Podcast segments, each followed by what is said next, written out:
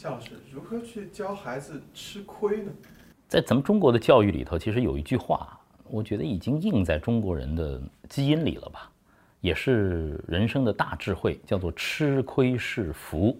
我想所有的这个家庭里的老人家啊，呃，一代一代的都会把这句话传承下去。但是，是不是真的能够理解为什么吃亏是福？这就看每个人的修行了。那么，随着我们的这个社会这个发展，这个经济社会越来越发展之后，其实人和人之间的利益就变得越来越复杂。那么大家都要在保障自己的利益的前提之下，趋利避害。其实我们又都不希望孩子吃亏，都希望孩子能够是获利的那一方。于是现在我就看到，不管是学校教育也好，还是家庭教育也好，往往就会造就很多精致的利己主义者，就是不能吃亏的，永远都得占便宜的。那么“吃亏是福”这句话，是不是在今天这个社会里头？就不对了呢。甚至你看，这位父母甚至要提这样的问题：我们怎么样教孩子吃亏呀？但是能够问出这个问题，已经是非常棒的家长了，因为你已经有意识要让孩子去吃亏。吃亏是符合教育和成长的基本的规律的，就是你所有的错误、所有吃的亏、所有犯的错，都会成为成长的一个养料。人教人教不会，事儿教人。一教就会，所以说你吃亏啊，就会成为你很重要的一个经验，特别是在人生的前半段，在儿童和青少年阶段，那就要多吃亏呀。但现在呢，麻烦的是我们的孩子已经没有吃亏的机会了，在家里头被过度关注、过度的保护，在学校里呢也保护得非常好，那孩子有什么机会去吃亏呢？所以我就特别鼓励孩子们呢，去多参加一些研学的。集体的活动，参加集体的运动，因为在孩子和孩子之间的共同相处的过程当中，他就会有很多的矛盾，就要学会协作。做一个共同的项目，有一个人一定要多担一点事情他，要多多想一想，一定要去拿一点重的东西。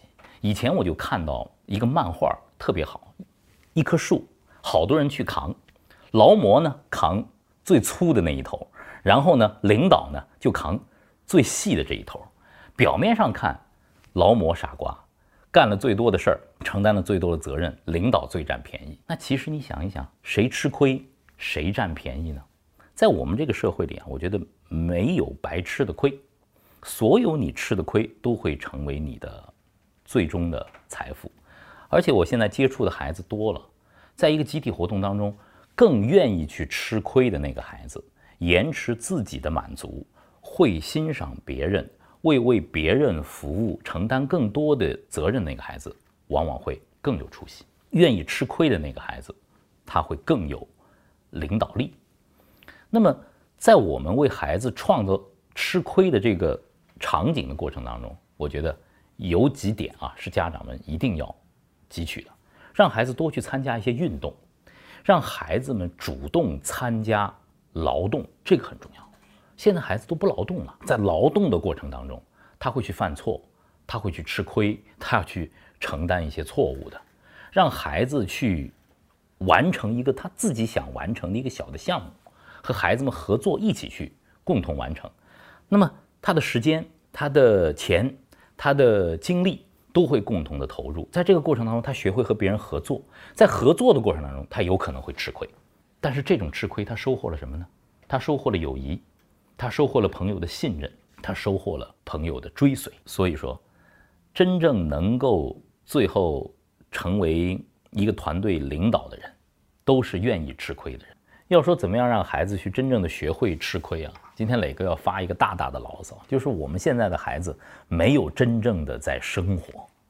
好多家长都说，你只要把书读好，其他的什么事儿你都甭管。他不合作，不劳动，不运动。不创造，他只读书，他到哪儿去吃亏呀？我们得为孩子创造真正的生活，真正的一个丰富的生活。包括，我也很反对家长为孩子梳理他身边的所有的关系，他只接触到和他相似的一类人，这不是真实的生活。